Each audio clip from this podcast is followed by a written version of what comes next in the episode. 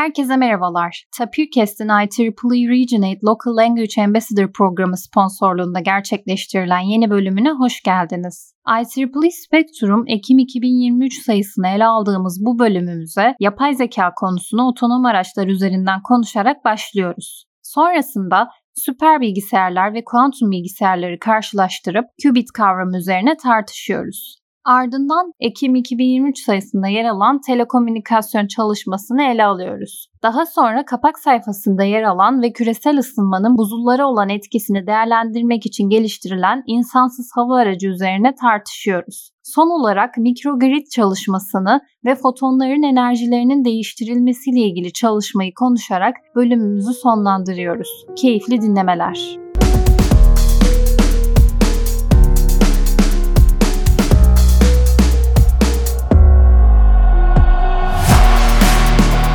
Mücahit hoş geldin. Hoş bulduk Seda. Bugün IEEE Spectrum Ekim 2023 sayısını konuşmak için bir aradayız. Ekim 2023 sayısının geneline baktığımızda IEEE Spectrum'un yine bizlere farklı alanlardan farklı çalışmaları sunduğunu görüyoruz. Derginin içeriğini değerlendirdiğimizde de yine yapay zeka konusu dergide yer almıştı. Bu sefer bu konuya otonom araçlar üzerinden yer vermişler. Bunun dışında kuantum bilgisayarlar ve telekomünikasyon alanından çalışmalara da yer verilmişti. Derginin kapağında yer alan çalışmalar çalışma ise şu an dünyamızı son derece etkileyen küresel ısınmanın gözlemlenebilmesi için güzel bir çalışma ve tabii şu an yine küresel ısınmayla gündemimizde olan yenilenebilir enerji kaynakları ve bu konularla ilgili yapılan çalışmalara da yer verilmişti. Ben ilk olarak yapay zeka haberiyle ilgili konuşmak istiyorum Mücahit. Bu sefer aslında yapay zekanın otonom araçlar üzerinden dezavantajlı kısmını vurgulamışlar bu haberle. Otonom araçlarda bulunan bu yapay zekanın aslında şu an günümüzde kullandığımız ChatGPT ya da farklı yapay zeka modellerinden bir farkının olmadığını söylüyorlar. Sorun şu ki ChatGPT gibi uygulamalarda yapay zekanın ortaya çıkardığı olumsuz durumlar, yapay zeka üzerinde gerçekleşen hataların etkisini otonom araçlar üzerindeki hatalarla kıyasladığımızda çok ciddi bir boyuta ulaşıyor. Çünkü ChatGPT üzerinde bir hata olsa, yanlış bir bilgi verse ya da yanlış anlaşılma olsa bunun etkisi otonom araçlardaki yapay zeka kaynaklı kazalar sonucunda gerçekleşen ölümlerle kıyaslanamaz bir durumda. Aslında haberin temeli bu. Bu konuda senin de fikirlerini almak istiyorum Mücahit. Seda senin de bahsettiğin gibi haberin içerisinde otonom sürüş ve ChatGPT gibi uygulamalarda yapay zekanın kullanımının birbirinden nasıl fark ettiğini ve yapay zekanın gelişmesinin bu gibi farklı alanlarda nasıl ilerlediğini anlatmış. Yapay zekanın otonom araçlardaki kullanımına bakacak olursak yani ne gibi kötü yanları, ne gibi olumsuzlukları var? Bu noktada yapay zekanın sürüş esnasında karşılaştığı bütün parametreleri değerlendirip ona göre bir reaksiyon alması gerekiyor aracın. Bu noktada araç eğer gelen parametreleri iyi değerlendiremediği zaman, karar veremediği zaman ne yapacağını bilemiyor ve duruyor. Yani olduğu yerde kalıyor. Bu da trafiğin aksamasına sebep oluyor. Ya bu aslında en zararsız olanı. Baktığımız zaman karar veremeyip daha kötü sonuçlara da sebebiyet verebiliyor. Yaya geçidinden geçen bir yayaya çarpan bir otonom araç da olabilirdi. Bunun gibi sebepler otonom araçlardaki yapay zekanın olumsuz tarafları. Bunun yanı sıra trafikten bahsettik. Karar veremeyip yolun ortasında duran bir otonom otonom araç normal işleyen bir trafiğin durmasının yanı sıra acil müdahalelere giden araçların da ilerlemesine engel oluyor. Bu gibi durumlar aslında yapay zekanın otonom araçlardaki geliştirilmesine insanlar tarafından çok da iyi bakılmayan taraflarından bir tanesi. Hatta bununla ilgili yazının sonlarına doğru hükümetler tarafından bu gibi araçların piyasaya çıkmadan önce çok sıkı denetimden geçmesi gerektiğini vurgulamışlar yazıda. Hatta bu kuralları düzenleyen kurumların gerçekten teknik altyapısının olmadığını, teknik yetersizliklerinin olduğundan dolayı aslında bu kazaların gerçekleştiğini, bu tür olumsuzlukların yaşandığını belirtiyorlar. Yine yazıda belirtildiği gibi yapay zekanın otonom araçlardaki kullanımının daha da sıkı, daha da ayrıntılı ve teknik bakımdan daha etkili insanlar tarafından yani yapay zeka uzmanları tarafından belirlenmesi ve bu kuralların yerine getirilmesi için çalışmaların sıkılaştırılması gerektiğini vurgulamışlar.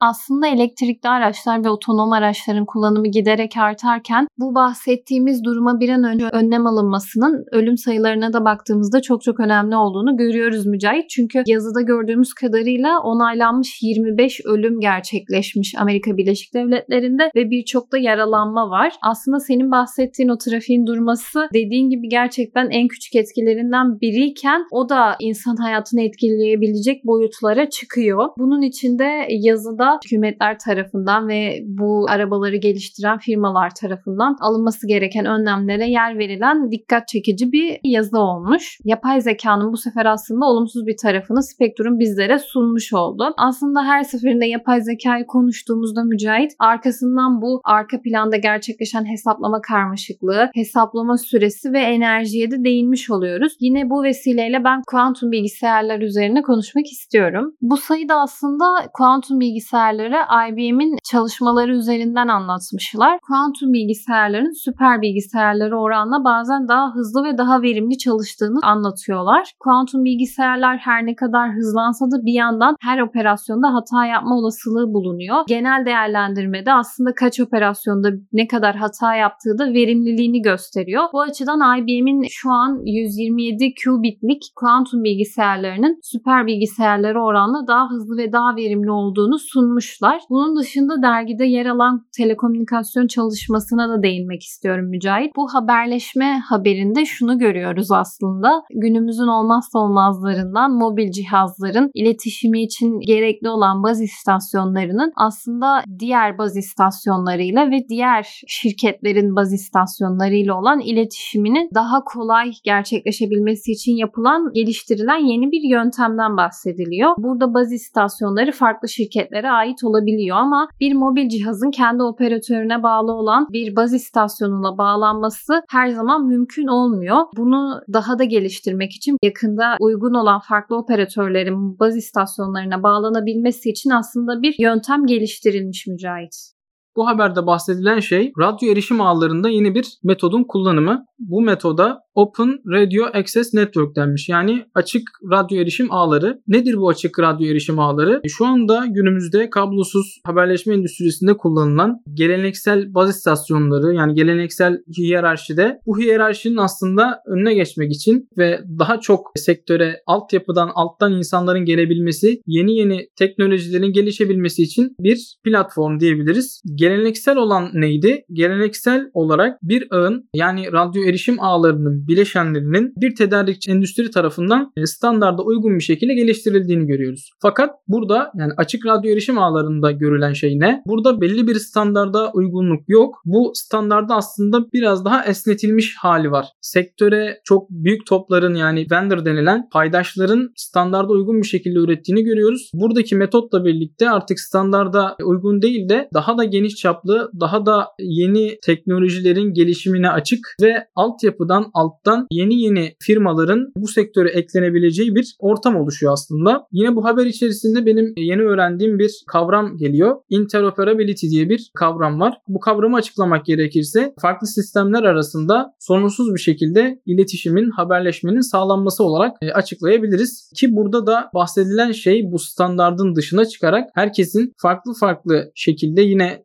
belli bir yönteme uyularak sonuçta bunların çalışabiliyor olması lazım. Belli bir yönteme uyularak birbirleriyle olan iletişimlerinin de aksamaması e, buradaki interoperability kavramıyla mümkün oluyor. Yani özetlemek gerekirse bu haberde aslında Open Radio Access Networks ile farklı tedarikçilerden gelen bileşenlerin birbirleriyle uyum içinde çalışmasını sağlamak için açık bir standardın olması gerektiğini savunan bir haber bu gerçekleştirilen yeniliklerden sonra aslında kapak sayfasındaki çalışmayla devam etmek istiyorum bölüme Mücahit. Kapak sayfasında aslında doğrudan iklim değişikliğinin buzulları olan etkisini ölçmek için geliştirilen yöntemlerin aslında tarihsel gelişimini verip sonrasında da güncel olarak gerçekleştirilen yeni bir çalışmayı anlatmışlar. İklim değişikliğinin buzulları olan etkisini gözlemlemek önemli çünkü dünyanın yakın gelecekte bu etkilerle ne kadar değişeceğini bilemiyoruz biliyoruz ama şöyle bir durum da var. Dünyadaki bütün buzullar eridiğinde yine dünyadaki deniz seviyesinin 65 metre yükselebileceğini de vurgulamışlar. Yani bu açıdan dünyanın geleceğini etkileyen önemli bir konu aslında. Burada çalışma kapsamında iklim değişikliğinin buzullara olan etkisini gözlemlemek için birçok teknik gelişen teknolojiyle beraber yine geliştirilmiş. Öncesinde bu çalışmaları gerçekleştirmek için aslında buzullara doğrudan büyük delikler açarak yer altındaki buzulların içindeki değişiklikleri sismik dalgalarla ölçebilen sistemler geliştirmişler. Bunun yanı sıra bu değişiklikleri gözlemek için uydu kullananlar da var ama uydu işin içine girdiğinde ciddi bir enerji ihtiyacının olduğunu da görüyoruz. Kapak sayfasında yer verilen çalışmada Software Defined Radio aracılığıyla aslında bir radar kullanılması ve bu radarla buzların içerisine nüfuz ederek aslında buzulların yataklarındaki değişikliği gözlemlemeyi sağlayan bir çalışma. Bu çalışmada geliştirilirken aslında olumsuzlukların yaşandığı durumlar da olmuş. Şu anda geliştirilmeye devam ediliyor.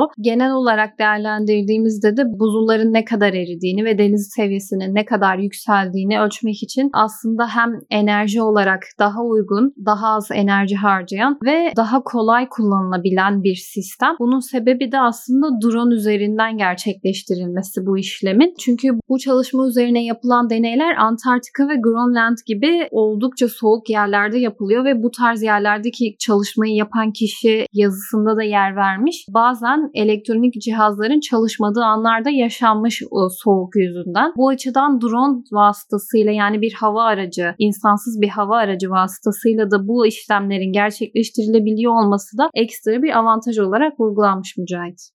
Yani gerçekten bu tür koşullar altında bu tür cihazların çalışabilmesi gerçekten çok ince elenip sık dokunması gereken bir tekniğe bakıyor. Benim aklıma ilk gelen aracın içerisinde yani sabit kanatlı İHA'nın içerisinde bulunan bataryanın bu koşullar altında nasıl çalışabildiğini, nasıl sağlıklı kalabildiğini düşünüyorum. Ki zaten bizim çalıştığımız bataryalarda belli bir sıcaklığın altında bataryanın çalışmıyor olmasını bekliyoruz ki yine yazının içerisinde de belirtilmiş. Bunun için çok farklı teknikler, çok detaylı çalışmalar çalışmalar yapılmış bu aracın üretilebilmesi, e, o tür çalışmaya hazır hale getirilebilmesi için. Yine yazının içerisine baktığımız zaman aslında bu çalışma bir nevi asıl amaçlanan hedefin demosu gibi bir çalışma olarak yorumlayabiliriz bence. Asıl çalışma daha büyük bir İHA ile incelenmek istenen alanın daha uzun soluklu, daha detaylı ve daha yüksek teknolojiyi içerecek şekilde olmasını sağlayan bir projeye altyapı hazırlanıyor diyebiliriz. Bu drone'un biraz daha içeriğine girecek olursak drone için aslında bir radar diyebiliriz. Eskiden nasıl yapılıyormuş? Tarihsel olarak yine değinmişler. Önceden bu çalışma nasıl yapılıyormuş? Bu çalışma C-130 model uçakların altına takılan radarlarla bu çalışmalar önceden yapılıyormuş zaten. Fakat bu uçaklar mürettebatlı uçaklar olduğu için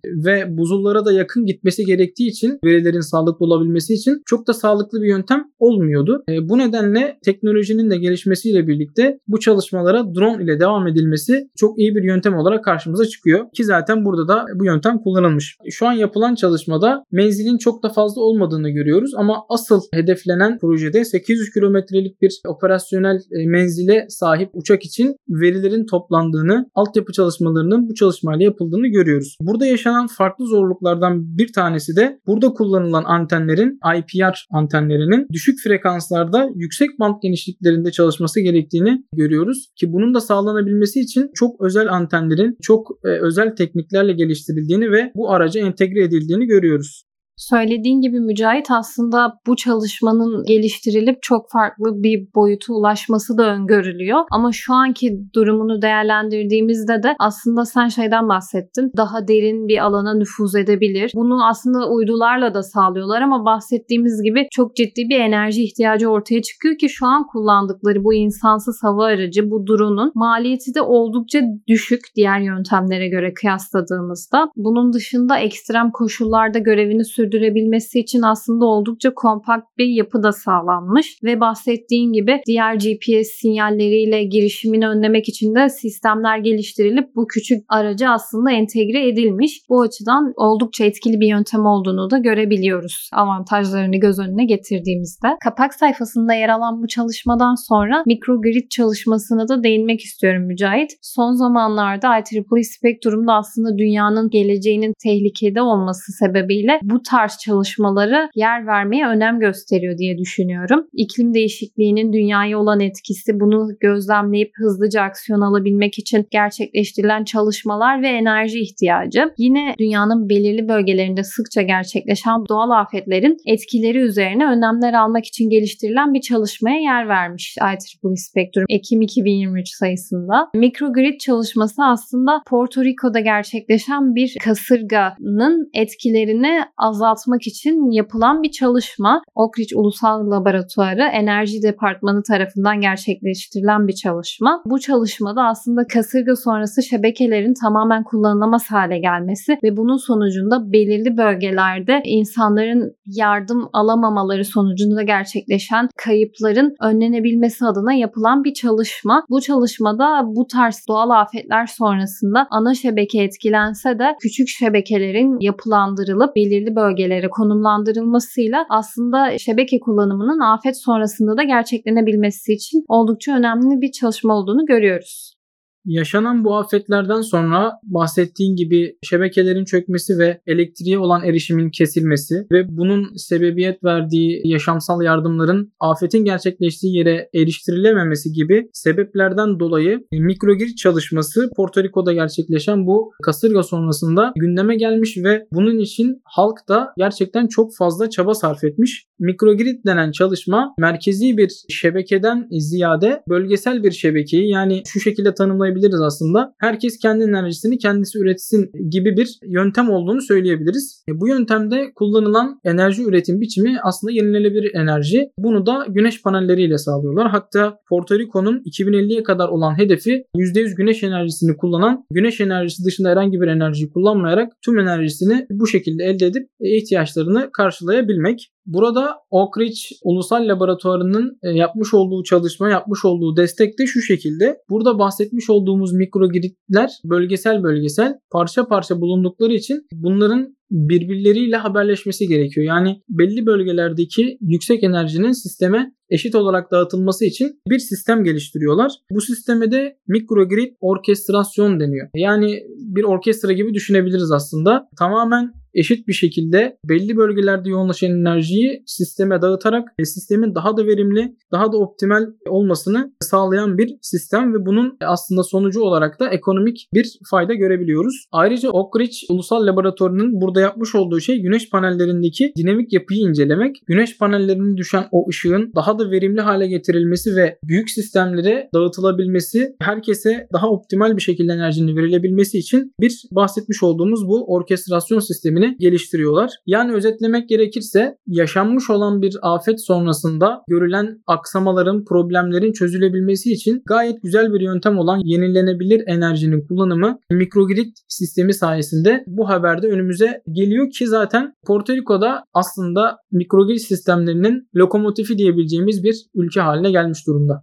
Bahsettiğin gibi Mücahit güneş enerjisinin etkili bir şekilde kullanılabilmesi için geliştirilen sistemler işte Oak Ridge tarafından yapılan simülasyonlar ve geliştirilen aslında donanımsal sistemlerin etkisinin bizlere sunulduğu bir çalışma olmuş. Aslında güneş enerjisiyle ilgili bir çalışma daha var. Sonuçta güneş enerjisi güneş panellerine yansıyan güneş ışıklarından elde edilen bir enerji. Burada ışığın aslında rengine değinilmiş şimdi bahsedeceğimiz çalışmada. Işığın belli bir frekansı, dalga boyu ve bunlarla bağlantılı bir enerjisi var. Bu enerjiyi daha da arttırmak için aslında ışığın rengini değiştirilmeden bahsedilen bir çalışmaya da yer verilmiş.